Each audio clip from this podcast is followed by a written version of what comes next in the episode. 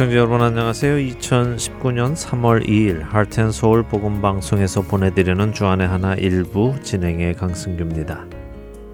지난 한 주도 어느 누구도 함부로 판단하지 않고 주 앞에서 오히려 자신을 낮추며 살아가신 여러분들 되셨으리라 믿습니다. 안내 말씀드리면서 오늘 방송 시작하겠습니다. 워싱턴주 시애틀 근교 페더럴 웨이 지역에 있는 H 마트에 본 하트앤소울 복음 방송 CD를 배치하고 관리해 주실 봉사자를 찾고 있습니다. 그동안 신실하게 CD 배치를 해 주고 계시던 봉사자분께서 개인 사정으로 인해 더 이상 하실 수 없게 되셨습니다. 방송을 들으시는 분들 중에 페더럴 웨이 인근에 살고 계시는 분 중에 복음을 전하는 이 일에 동참해 주실 분이 계시다면요. 전화번호 602-866-8999로 연락 주시기를 부탁을 드립니다. 기도하시는 중에 주님의 음성을 들으시는 분이 계시기를 소망하면서요. 함께 기도하겠습니다. 저희 가족은 1990년에 캘리포니아 오렌지 카운티로 이민을 왔습니다. 온 가족이 미국에 와서 살려니까요. 가장 급한 것이 당장 운전 면허를 따야 하는 것이었습니다. 미국은 한국처럼 대중교통이 발달되지 않아서 어디를 가려고 해도 쉽지 않았기 때문이지요. 저희 아버지께서는 한국에서 몇십 년 동안 운전을 해 오셨기에 운전을 아주 잘 하셨습니다. 저도 운전면허를 따놓고 주행 정도 연수를 받고 왔기 때문에 기본적인 운전법을 알고 있었지요. 저의 남동생은 아버지와 저에게 운전을 대충 배워서 집 앞 정도는 또 다닐 수 있었습니다. 하지만 유일한 여성인 저희 어머니는 운전을 배워보신 적이 없으셔서 운전 학원에서 운전을 배우고 시험을 보시기로 하고요. 운전에 자신이 있는 저희 삼부자가 먼저 운전면허 시험을 보러 갔지요. 그런데 놀랍게도 저희 삼부자 모두가 운전면허 시험에서 탈락을 했습니다. 특히 운전을 가장 잘하시고 오랫동안 하신 베테랑이신 저희 아버지는 위험한 운전수라며 앞으로 한 달간 재시험을 볼 수 없다는 경고까지 받으셨습니다. 시험 결과에 저희는 너무나 큰 충격을 받았습니다. 아니 이렇게 운전을 잘하는 사람을 탈락시키다니 도대체 어떻게 된 거야? 라며 저희 삼부자는 이해할 수 없는 표정을 지었는데요. 그런데 더 놀라운 일이 생겼습니다. 운전 경험이 없으셨던 저희 어머니께서는 오히려 한 번에 운전면허 시험에 합격하시고 면허를 받으신 것입니다. 몇십 년을 운전하신 베테랑 아버지가 위험하게 운전을 하신다고 떨어지셨는데 운전을 해보지 않으신 어머니는 한 번에 붙었다는 것이 참 놀라웠습니다. 이 놀라운 결과에 저희 삼부자도 운전학원 강사분께 운전을 배우기 시작을 했지요. 강사분께 운전을 배우면서 비로소 저희 삼부자가 왜 운전면허 시험에 탈락했는지 알 수 있었습니다. 첫 찬양 함께 하신 후에 말씀 나누도록 하겠습니다.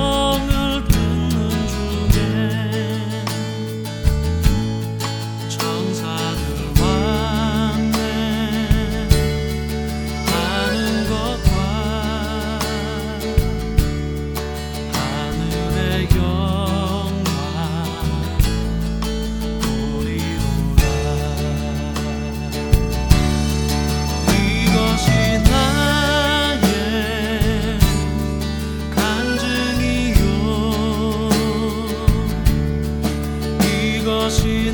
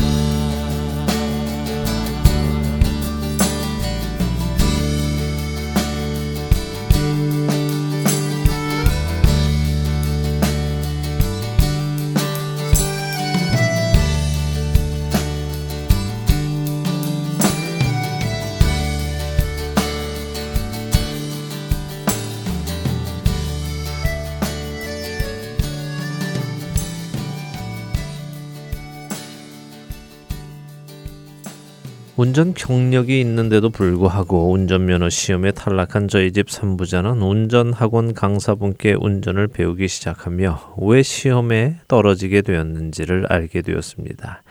또한 운전 경험이 없으신 어머니가 한 번의 운전 시험에 합격하게 되신 이유도 알게 되었지요. 지금도 마찬가지겠지만 당시 캘리포니아에서 있었던 운전면허 시험의 관점은 얼마나 운전을 능숙하게 하느냐에 있지 않았습니다. 얼마나 안전하게 운전을 하느냐에 포인트를 두고 있었지요. 차에 타면 먼저 안전벨트는 하는지, 운전을 시작하면 운전 핸들에 9시 방향과 2시 방향을 양손으로 꼭 붙잡고 운전을 하는지, 차선을 변경할 때는 먼저 시그널을 주고 백미러를 확인하고 또 사이드 미러를 확인한 후에 고개를 돌려 사각지대에 차가 있는지 없는지까지 확인한 후에 안전하다고 판단이 되면 차선을 바꾸는지 스탑 사인에서는 차가 완전히 정차한 후 3초를 기다리고 안전할 때 출발을 하는지 거리에 쓰여진 규정 속도에 맞추어 운전을 하는지 운전면허 시험관이 중점적으로 본다는 사실을 알게 되었습니다. 그러나 저희 3부자는 한 손으로 운전을 했고 시험관으로부터 차선을 바꾸라는 지시가 떨어지면 슬쩍 거울로 옆을 확인한 후에 차선을 바꾸었고 스탑 사인에서도 섰다 싶을 즈음에 출발하고 했었습니다.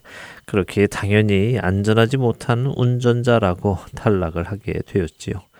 운전의 경험이 없으신 저희 어머니는 강사가 시키는 대로 그대로 배우고 그대로 하셨습니다. 시험 때에도 그대로 했기에 높은 점수를 받고 시험에 합격하셨지요. 몇십 년이 지난 그 이야기를 다시 꺼내는 이유는 요즘 운전을 하다 드는 생각이 있어서 그렇습니다. 요즘 운전을 하고 다니다 보면 종종 이상하게 운전을 하는 차들을 봅니다. 대낮인데도 불구하고 마치 술을 마신 사람처럼 이쪽으로 갔다 저쪽으로 갔다 하는 차들을 보는 것이 어렵지 않습니다.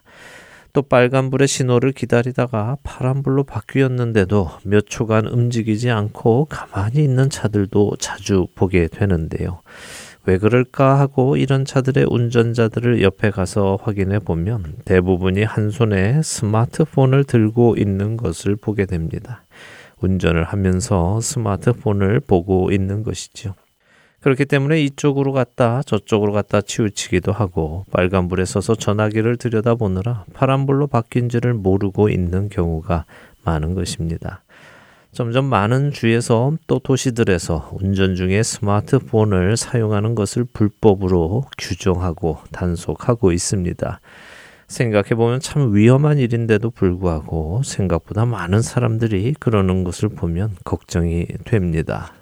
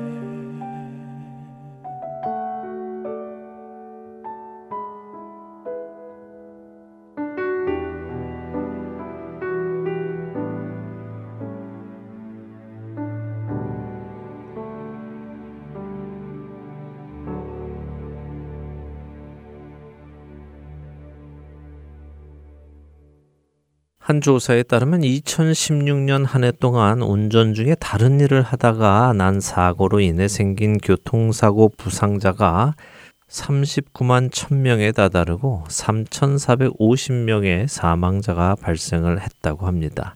다시 말해 운전 중에 핸드폰을 보거나 화장을 하거나 다른 일에 신경을 써서 운전에 집중하지 못해 생긴 사고로 인하여 생긴 부상자와 사망자가 이렇게 많다는 것이죠.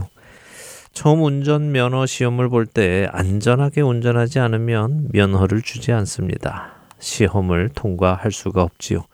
누군가 운전 면허 시험을 볼 때 시험관이 옆에 앉아 있는데 운전 시험을 보며 스마트폰을 들여다보거나 화장을 하며 시험을 볼 사람은 없을 것입니다. 그렇겠죠? 시험에 합격하여 면허증을 받기 위해 배운 대로 최선을 다해 안전 운행을 할 것입니다. 만일 우리 모든 운전자들이 늘 운전면허 시험을 볼 때처럼 안전 운전을 한다면 교통사고율은 지금보다 훨씬 줄어들지 않을까요? 아마도 사고는 나지 않을 것입니다. 모든 운전자가 두 손으로 운전대를 꼭 붙잡고 가는 길에 집중하고 서야 할 곳에 멈추어서서 안전을 확인하고 차선을 바꿀 때도 고개를 돌려 확인한 후에 한다면 사고가 날 일은 없을 것입니다.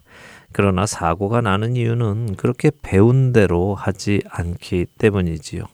배운 대로 하지 않기 때문에 사고가 나고 사람이 다치고 심지어 생명까지 잃게 되는 것입니다. 사람들은 왜 배운 대로 운전을 하지 않을까요? 그것은 아마도 이제 어느 정도 익숙해졌기 때문에 꼭 그렇게 원칙에 입각하여 하지 않아도 된다고 느끼기 때문은 아닐까요? 나는 운전을 잘 한다고 생각하기 때문에 그런 것이 아니겠습니까?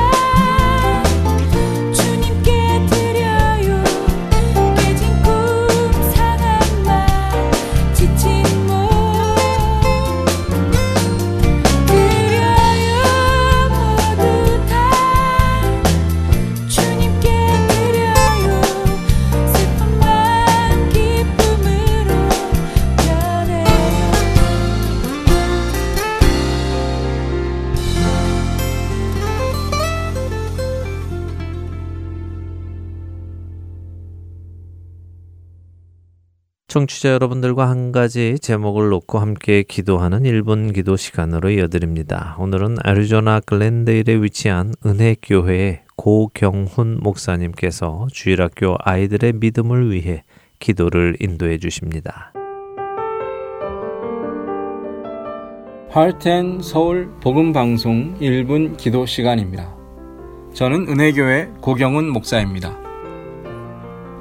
오늘은 주일학교와 아이들의 복음화를 위해 기도하기를 원합니다.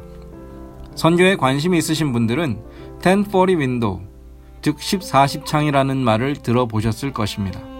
세계 지도를 펴서 보면 아직 복음이 전해지지 않은 미 전도 종족들이 대부분 북20도와 40도 사이의 지역에 있는 것을 알 수 있습니다. 그래서 이곳을 1040창이라고 부르면서 집중적으로 선교하고 기도하는 운동은 이미 오래전에 시작되었습니다. 그런데 이와 비슷한 이름으로 414 윈도우란 운동이 있는 것을 아십니까? 4살부터 14살 사이의 아이들에게 복음을 전하고 그들이 예수 그리스도를 믿도록 집중적으로 기도하고 선교하는 운동입니다. 아이들에게 복음을 전하는 것이 중요한 것은 여러 선교 현장에서 이미 확인된 사실입니다. 아이들은 성인에 비해서 복음을 받아들이는 비율이 가장 높고 신앙 교육을 하기에 가장 효과적입니다. 그러나 놀랍게도 아이들은 세계에서 복음화가 가장 안 된 연령층입니다. 교회가 아이들의 중요성을 알지 못하고 무엇보다 아이들을 향한 주님의 마음을 알지 못하기 때문입니다. 지구상에 너무나 많은 수의 아이들이 가난과 질병, 전쟁의 고통 속에 살고 있지만 대부분 아무런 도움을 받지 못하고 있습니다. 따라서 아이들에게 그리스도의 복음과 사랑을 전하는 것은 중요한 일일 뿐만 아니라 매우 시급한 일입니다. 그러나 복음이 필요한 것은 제3세계의 아이들 뿐만이 아닙니다. 한국과 미국과 같이 부유하고 또 곳곳에 교회가 세워져 있는 나라의 아이들도 영적으로는 극심한 빈곤에 빠져 있습니다. 아이들이 교회를 떠나고 있습니다. 교회마다 주일학교가 어려움을 겪고 있습니다. 지도자들과 교사들이 사역의 비전과 방향을 잃어버리고 소망을 잃어가고 있습니다. 그렇기 때문에 우리가 함께 기도해야 합니다. 신앙의 유산을 자녀들에게 전해주지 못하면 그 가정에 소망이 없고 아이들을 잃어버린 교회는 미래가 없기 때문입니다. 하지만 반대로 우리의 아이들이 사무엘처럼 하나님의 음성을 듣고 요셉과 같이 하나님의 꿈을 꾸며 다니엘처럼 경건을 훈련한다면 하나님께서 그들을 통해 놀라운 일을 이루실 것입니다. 이러한 믿음으로 교회의 주일학교와 어린 아이들의 복음화를 위해 기도하겠습니다. 함께 기도하겠습니다.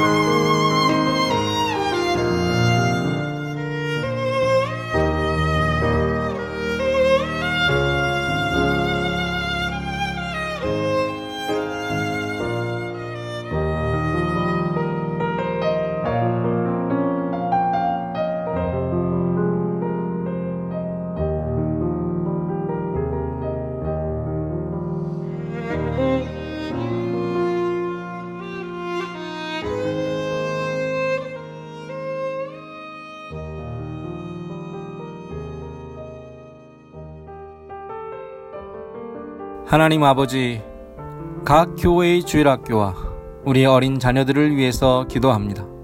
믿음의 세대가 일어나게 하여 주시옵소서. 이를 위해 기도하며 수고하는 주의 종들과 교사들 그리고 부모들에게 믿음과 지혜와 소망을 주시옵소서. 예수 그리스도의 이름으로 기도합니다. 아멘.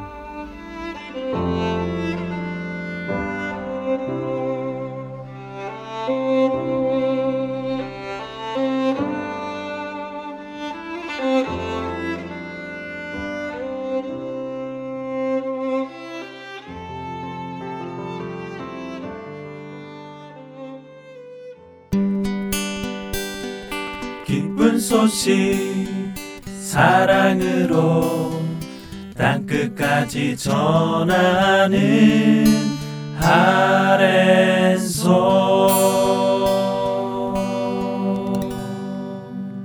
할텐서울 복음방송은 인터넷 www.heartandsoul.org를 통해 매주 토요일 5시간의 한국어와 2시간의 영어, 1시간의 일본어로 복음을 전하는 성교회입니다. 이 방송은 스마트폰 앱이나 팟캐스트를 통해 여러분의 스마트폰에서 들으실 수 있으며 매주 댁에서 CD나 MP3 CD로 받아서 들으실 수도 있습니다. 자세한 문의는 방송사 사무실 전화번호 602-866-8999로 해주시면 안내해 드리겠습니다.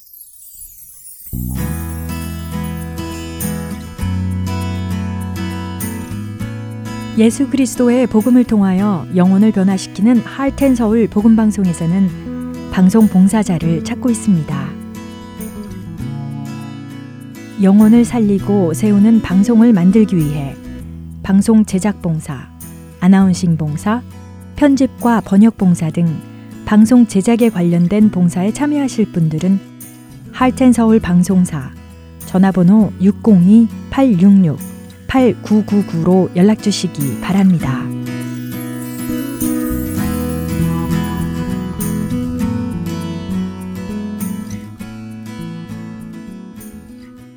스스로 왕이 되어 살아가던 구약의 어두운 사사 시대 속에서도 구원의 손길을 거두지 않으시는 하나님을 만나는 시간입니다. 사사기 강해로 이어드립니다.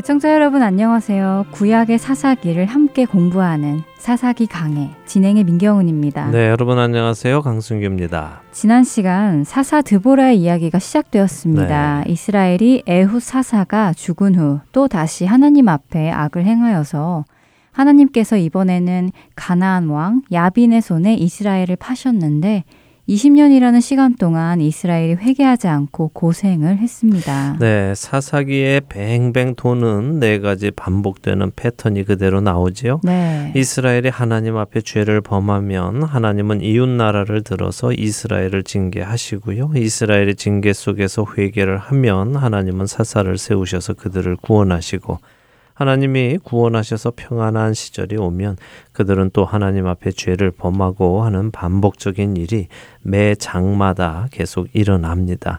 이번 역시 마찬가지였지요. 참 인간의 죄성이란 얼마나 우둔한 것인지 모르겠어요. 네. 혼이 나도 똑같은 잘못을 반복해서 짓잖아요. 그렇죠. 결국 그런 모습이 또 우리의 모습이기에 정말 우리는 주님이 계시지 않으면 살 수 없는 존재라는 것이 다시 느껴집니다. 그렇죠. 스스로 구원할 수 없는 존재이기에 늘 주님께 붙어 있어야만 하는 것입니다. 네.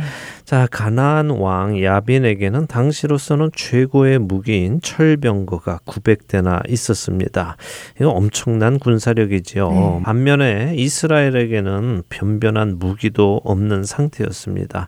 그러니 이스라엘이 야빈의 손에 억압 받는 것은 어찌 보면 너무도 당연한 일이었습니다. 그러나 이스라엘이 회개하고 하나님께 부르짖자 가나안 왕의 군대는 아무런 힘을 쓰지 못하고 이스라엘의 여성인 드보라의 지휘 아래에서 패배하지요. 그중 야빈의 군대 장관인 시스라가 그 전쟁에서 도망쳐서 산속으로 피했는데 그것이 자신과 화평을 맺고 있는 겐 사람 헤벨의 장막이었어요. 예, 맞습니다. 겐 사람 헤벨에 대한 이야기는 지난 시간에 드렸습니다. 네. 그는 미디안 사람으로서 모세의 처갓집 사람인데 이스라엘 사람들 속에 같이 살다가 그들을 배신하고 떠나서 야빈과 화평을 맺고 사는 배신자라고 말씀을 드렸습니다. 그리고 학자들에 의하면 바로 이 헤벨이 이스라엘 사람 만 명이 다볼산에 모였다고 시스라에게 고자질을 했을 것이다라고 한다고 말씀드렸죠. 어, 어쨌든 시스라는 전쟁에 나갔다가 도망쳐서 헤벨의 장막까지 왔습니다. 그러나 그를 맞이한 것은 헤벨이 아니라 헤벨의 아내 야엘이었죠. 땀을 흘리며 헉헉거리는 시스라를 야엘은 따뜻하게 맞이하여서 장막 안으로 들이고는 잠을 재웁니다. 그리고는 잠이 든 시스라를 야엘이 망치와 말뚝을 사용해서 처벌을 합니다. 그리고 이스라엘의 손이 가나안 왕 야빈을 점점 더 눌러서 진멸했다는 데까지 지난 시간에 보았습니다. 네. 20년이나 이스라엘을 괴롭히던 자들이 한순간에 멸망했다는 것이 참 놀랍습니다. 그렇죠. 이런 사실을 통해 우리는 주시는 분도 하나님이시고 거두시는 분도 하나님이시라는 진리를 다시 한번 보게 됩니다. 자, 오늘은 사사기 5장을 보면서요. 몇 가지 생각을 좀 해보도록 하지요. 사사기 5장은 이렇게 이스라엘이 승리를 한 후에 사사 드보라와 바락이 함께 승리의 노래를 부른 내용이 담겨 있습니다. 이 노래의 가사를 잘 읽어보면요. 지금 이 전쟁 중에 어떤 일이 일어났었는지 짐작할 수 있는 내용들이 나옵니다. 먼저 1절에서 3절을 읽어보지요. 이 날에 드보라와 아비노함의 아들 바락이 노래하여 이르되 이스라엘의 영솔자들이 영솔하였고 백성이 즐거이 헌신하였으니 여호와를 찬송하라. 너희 왕들아 들으라 통치자들아 귀를 기울이라 나 곧 내가 여호와를 노래할 것이요 이스라엘의 하나님 여호와를 찬송하리로다. 네, 자 시스라를 무찌른 그날에 드보라와 바락이 노래를 지어 불렀습니다. 이스라엘의 영솔자들이 영솔하였고 이렇게 시작을 하는데요. 영솔자들은 지도자라는 말입니다. 지도자들이 먼저 앞장섰다는 말입니다. 지도자가 앞장서니까 백성들이 즐거이 헌신했다는 것이죠. 어, 지도자부터 백성들이 한 마음이 되었다는 것입니다. 중요한 이야기죠. 지도자들이 말만 해서는 안 되는 것입니다. 또 자신들은 안 하면서 남을 시키기만 해서도 안 되지요. 먼저 자신들이 솔선수범해서 앞장서서 나아갈 때 지도를 받는 백성들도 본을 받는 것입니다. 이것이 성경적인 법칙입니다. 예수님께서는 제자들에게 너희가 서로 사랑하라 라고 하셨습니다. 그런데 말로만 하시지 않으셨죠. 예수님이 먼저 십자가에서 죽으셨습니다. 친구를 위해 목숨을 버리면 이보다 더 큰 사랑이 없다고 하시고는 그 사랑을 먼저 솔선수범하여 보여주셨지요. 그렇게 예수님을 따르는 자들은 예수님을 따라 서로 사랑하며 살아가야 하는 것입니다. 우리가 예수님의 은혜로 구원을 받은 자들이라면 마땅히 서로를 위해 목숨까지 내어줄 수 있는 사람들이 되어야 하는 것입니다. 내가 너희를 사랑한 것 같이 너희도 서로 사랑하라. 그러면 모든 사람들이 너희가 내 제자인 줄 알 것이다. 하신 말씀이 생각나네요. 네. 우리 모든 성도들이 기억해야 할 말씀이라 생각됩니다. 그렇습니다. 우리가 기억하고 행해야 합니다. 자, 3절의 드보라는 너희 왕들과 통치자들아 귀 기울여 들어라. 내가 지금부터 하나님이 어떤 하나님이신지 그분이 왜 찬송을 받으실 분이신지를 너희에게 설명하겠다라고 말을 하고 있습니다. 그리고는 4절부터 하나님이 하신 일이 쭉 설명이 되는데요. 한번 읽어보지요. 4절부터 9절까지 읽겠습니다. 여호와여 주께서 세일에서부터 나오시고 에돔 들에서부터 진행하실 때에 땅이 진동하고 하늘이 물을 내리고 구름도 물을 내렸나이다. 산들이 여호와 앞에서 진동하니 저 신의 산도 이스라엘의 하나님 여호와 앞에서 진동하였도다. 아나세 아들 삼갈의 날에 또는 야엘의 날에는 대로가 비었고 길의 행인들은 오솔길로 다녔도다. 이스라엘에는 마을 사람들이 그쳤으니 나 드보라가 일어나 이스라엘의 어머니가 되기까지 그쳤도다. 무리가 새 신들을 택하였으므로 그때의 전쟁이 성문에 이르렀으나 이스라엘의 4만 명 중에 방패와 창이 보였던가. 내 마음이 이스라엘의 방백을 사모함은 그들이 백성 중에서 즐거이 헌신하였음이니 여호와를 찬송하라. 자, 4절에 보니까요. 하나님께서 세일에서부터 나오시고 에돔들에서부터 나오실 때에 어떤 일이 일어났다고 하십니다. 어떤 일입니까? 땅이 진동하고 하늘이 물을 내리고 구름도 물을 내렸다고 하시네요. 네. 지진도 나고 비도 오고 한 것 같네요. 네, 그렇게 보이죠. 네. 예. 그런데 이 사건을요, 단순히 아 그날 지진도 나고 비도 왔구나 이렇게만 생각하고 넘어가면요, 우리는 성경이 말씀하시려는 바를 놓치게 됩니다. 그날 그냥 지진이 나고 비가 왔다는 것만 생각하면 중요한 것을 놓친다고요. 네. 음, 어떤 것이죠? 어, 자, 우리가 사사기 강해를 시작할 때 첫 시간에는 사사 시대의 배경에 대해 조금 나누었습니다. 그때 이 가나안의 종교에 대해서도 말씀을 드렸는데요. 기억이 나실지 모르겠네요. 네, 기억이 납니다. 가나안 사람들이 섬기던 몇 명의 신들을 이야기해 주셨잖아요. 네. 에리나, 바알, 아세라, 아스다롯 이런 신들이 있었고 가나안 사람들이 이런 신들을 섬기고 있었다고 하셨지요. 맞습니다. 잘 기억하시네요. 예, 그때 혹시 바알이라는 신이 무엇을 다스린다고 생각되어졌고 아스타롯은 무엇을 다스린다고 믿어졌는지 말씀드렸는데 그것도 기억나시나요? 네, 기억하고 있지요. 어, 바알은 하늘을 다스리고 천둥과 번개 그리고 비를 다스린다고 믿고 있었고 아스타롯은 땅의 여신으로 알려져 있다고 하셨지요. 네.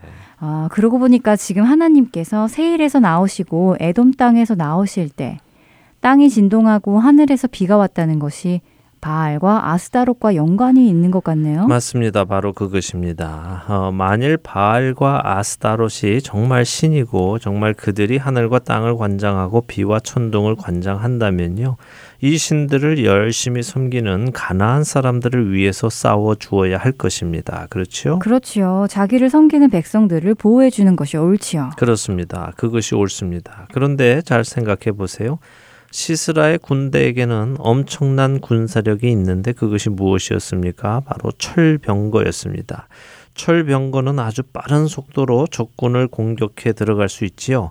그런데 이 철병거가 잘 달리려면 땅이 어때야 할까요? 아, 아, 그렇네요. 철병거가 잘 달리려면 땅이 단단해야 하는데 지금 비가 오고 땅이 진동하니까 철병거가 달리기가 어려운 상황이 되었군요. 네, 바로 그것입니다. 땅이 진동하니 철병거가 달리기가 힘들죠. 더군다나 비가 옵니다. 비가 오면 땅이 어떻게 되나요? 진흙탕이 되지요. 진흙탕에 수레가 빠지면 나오기가 엄청 힘이 듭니다. 음. 예전에 한국에 도로 공사가 잘 안 되었을 때요. 명절에 시골 가면은 차가 논두렁 같은데 또 과수원 같은데 잘 빠졌습니다. 진흙에 빠지는 것이죠. 네. 그러면 힘 좋은 차들도요 헛바퀴 돌아가면서 진흙을 여기저기 다 튀기면서 참 고생 많이 음. 했습니다. 지금도 기억이 나는데요. 그럴 네. 때마다 저희 아버지께서 동네 어른들하고 고생 고생 하시면서 차를 꺼내셨던 기억이 납니다. 그런데 그건 땅의 일부분이 그렇게 진흙탕이 되어서 거기만 빠져나오면 된다고 하지만요. 지금 이 시스라의 군대가 모인 기송강 근처는요. 온통 진흙탕이 된 것이죠. 왜 그러냐? 여기는 강 근처입니다.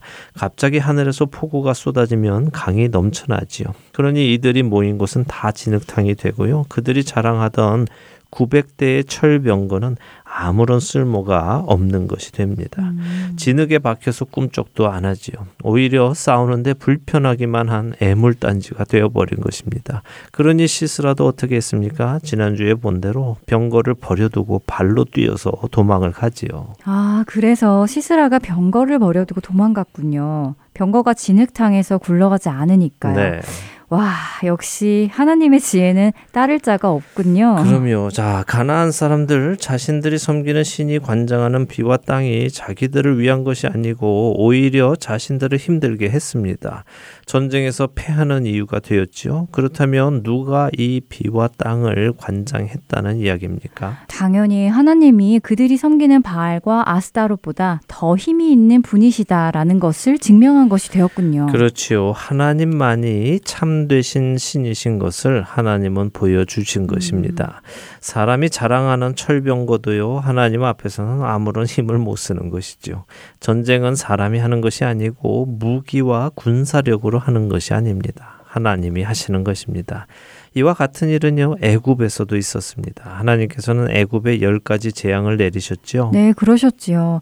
뭐 강이 핏물처럼 빨갛게 변하기도 하고 개구리, 메뚜기 뭐 이런 것들도 나오고 여러 가지 재앙이 있었지요. 그렇습니다. 그런데 이 열 가지 재앙도요 사실은 애굽의 신들과 다 관련이 있습니다. 그들의 신들이 다스리는 것들을 하나님께서는 보내심으로 너희가 섬기는 그 신들 위에 내가 있다.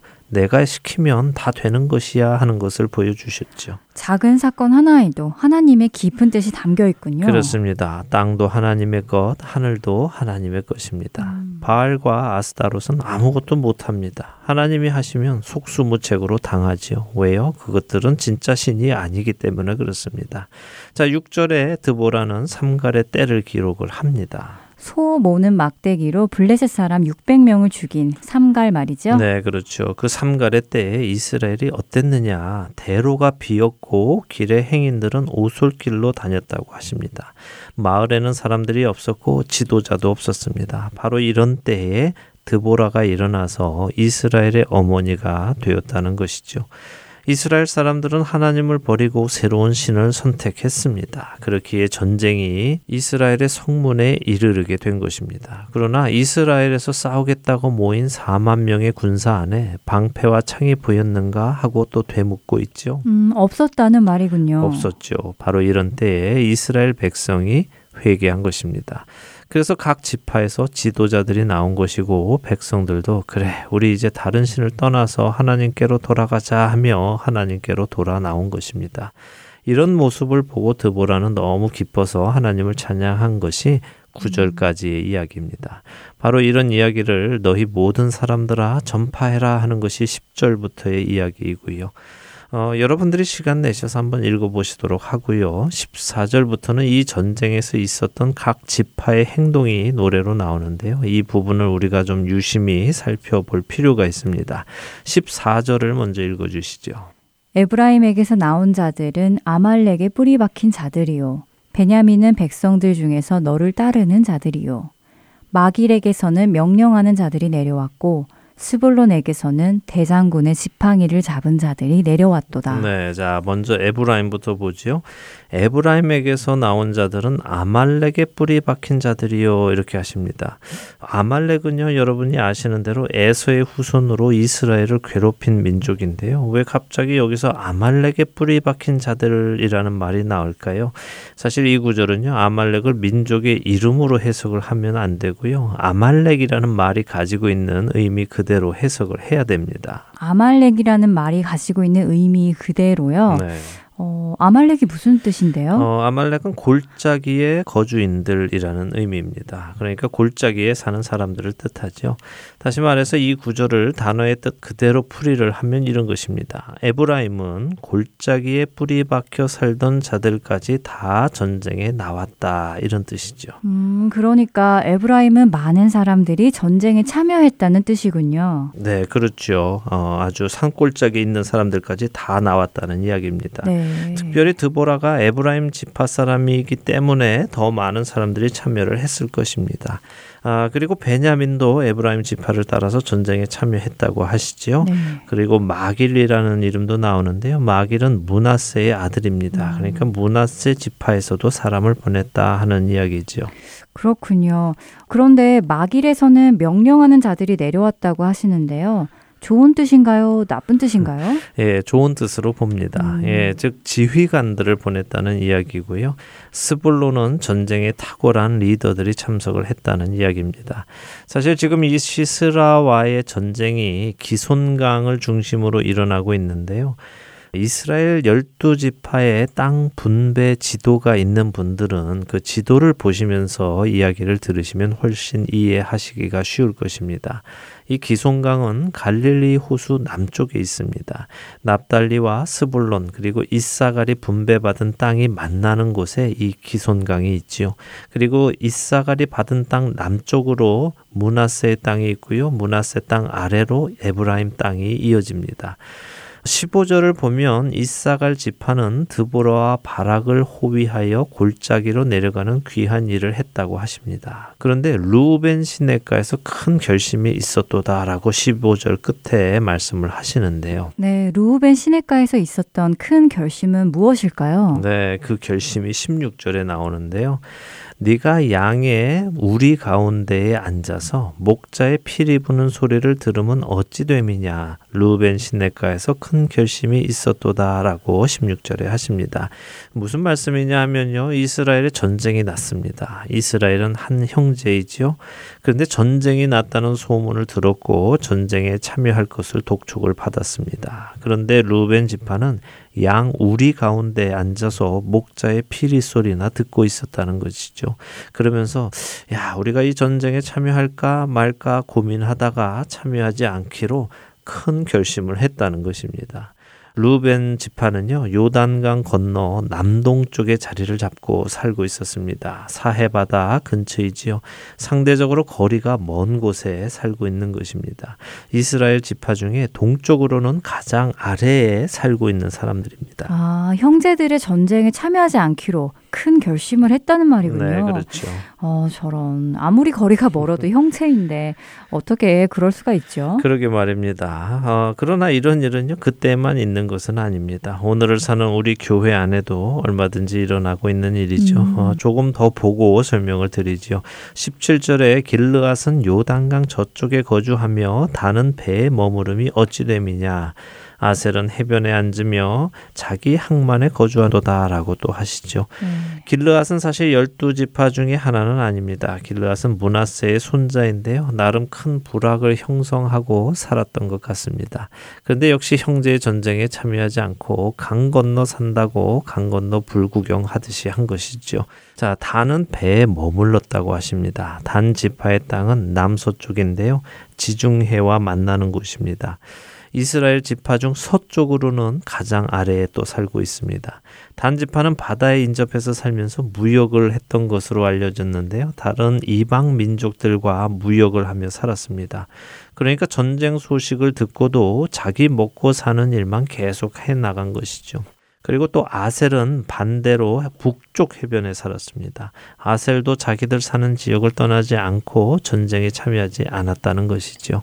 자, 18절을 읽어 주세요.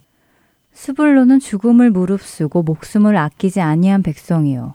납달리도 들의 높은 곳에서 그러하도다. 네. 음, 스불론과 납달리는 죽음을 무릅쓰고 전쟁에 참여했다고 하네요. 그렇습니다. 스불론은 어디 살았느냐? 아까도 말씀드린 대로 기송강이 있는 그곳에 살고 있었습니다. 납달리 역시 마찬가지고요.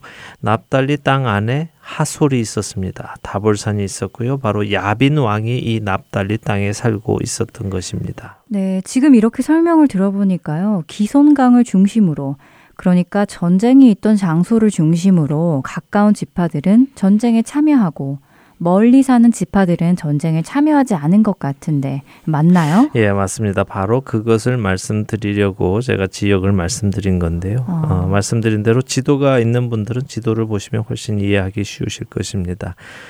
이스라엘은 한 나라이지만 그보다 먼저 그들은 한 형제였습니다. 한 아버지의 자녀들이었죠. 다시 말해서 한 아버지를 머리로 한 한 몸입니다. 그렇기에 전쟁이 있을 때 하나가 되어서 싸워야 하는 것이죠. 그런데 자신에게 직접적인 피해가 있으면 싸우고 별로 피해가 없으면 안 싸우고 또 생계에 도움이 되면 싸우고 생계에 도움이 안 되면 안 싸우고 하는 모습을 지금 보여준 것입니다. 이것은 사실 그들만의 모습은 아니고요. 우리의 모습이기도 합니다. 교회 안에 또 기독교 안에 여러 가지로 맞닥뜨리게 되는 악한 세력과의 전쟁이 있습니다. 그런데 나에게 당장 피해를 주는 일에는 앞장서서 목숨 걸고 싸우는데요. 또 당장 나에게 피해가 없으면 관심 두지 않고 그냥 멀리서 팔짱 끼고 하는 정도로 끝내는 경우도 많지요. 이것이 잘못된 것이라고 드보라는 노래 속에서 말하고 있는 것입니다. 이 부분에 대해서는요, 우리가 다음 시간에 조금 더 자세히 다뤄보도록 하겠습니다. 네, 그런데 생각해 보면 이스라엘 형제들만 책망할 것은 아닌 것 같습니다. 네. 우리 각자도 내가 그리스도의 몸된 교회의 일에 얼마나 관심을 가지고 내 일처럼 생각하며 행동하는가 어, 돌아보아야 할 것 같습니다. 네. 사사기 강해 다음 주에 다시 뵙겠습니다. 네, 한 주간도 주 안에서 하나 되시는 여러분들 되시기 바랍니다. 안녕히 계세요. 안녕히 계세요.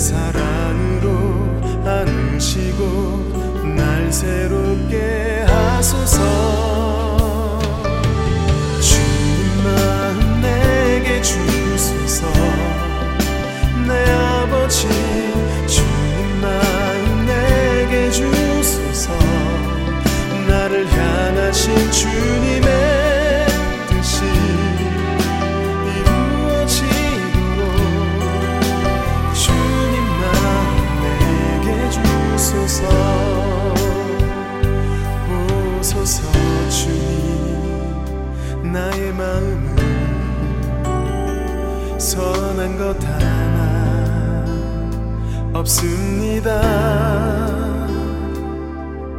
그러나 내 모든 것 주께 드립니다.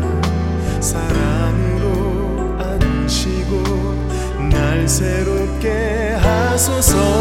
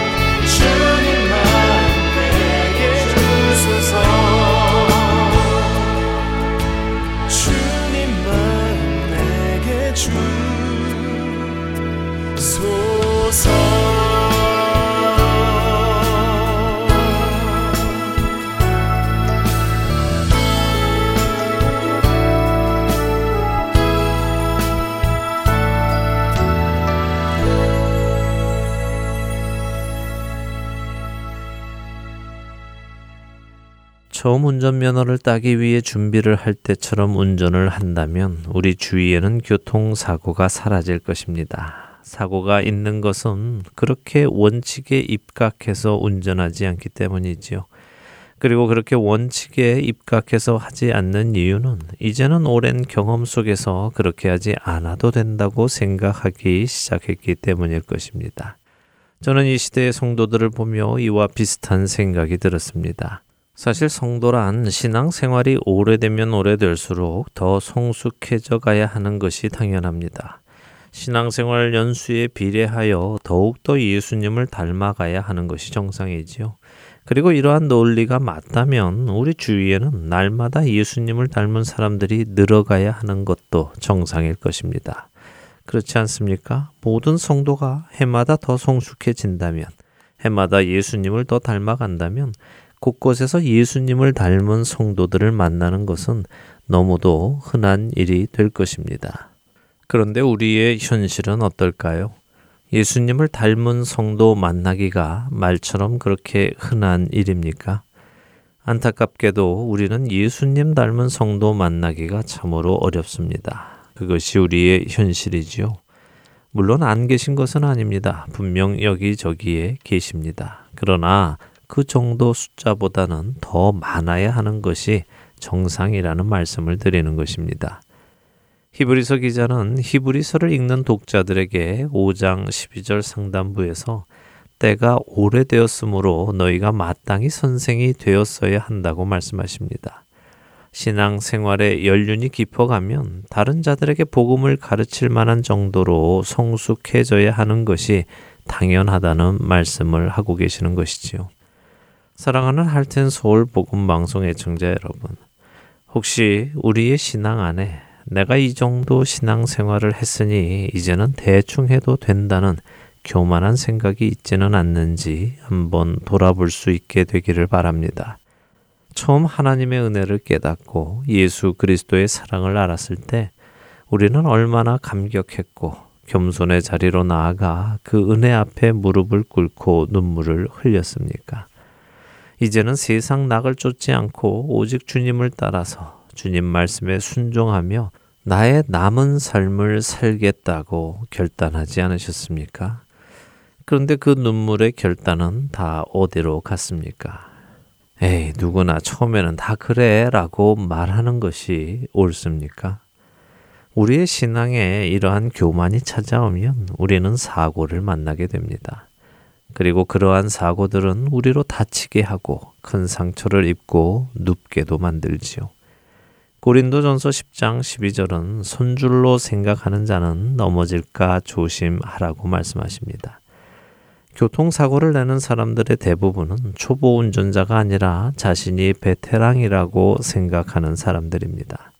나는 잘 한다고 생각하기에 원칙대로 안 하고 한눈 팔고 부주의하고 무리한 운전을 하다가 사고를 내는 것입니다. 초보자들은 늘 긴장하여 한눈을 팔 마음조차 갖지 못하지요. 참된 신앙생활은 우리로 겸손한 자리에 내려가게 합니다. 오래되면 될수록 더 낮은 곳으로 내려가게 되지요. 각자의 삶을 돌아보기 원합니다. 그리고 처음 주님을 만났던 그 감격의 시간으로 돌아가 새로운 결단을 하게 되기를 바랍니다. 그러므로 나의 사랑하는 자들아 너희가 나 있을 때뿐 아니라 더욱 지금 나 없을 때에도 항상 복종하여 두렵고 떨림으로 너희 구원을 이루라. 빌립보서 2장 12절의 말씀입니다.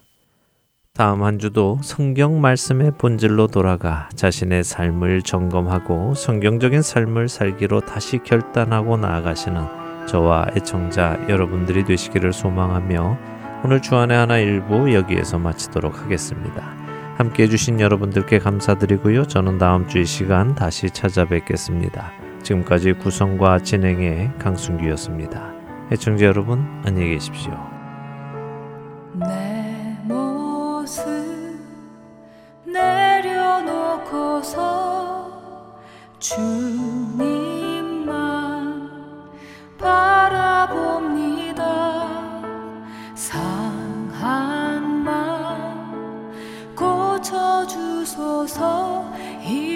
주만 사랑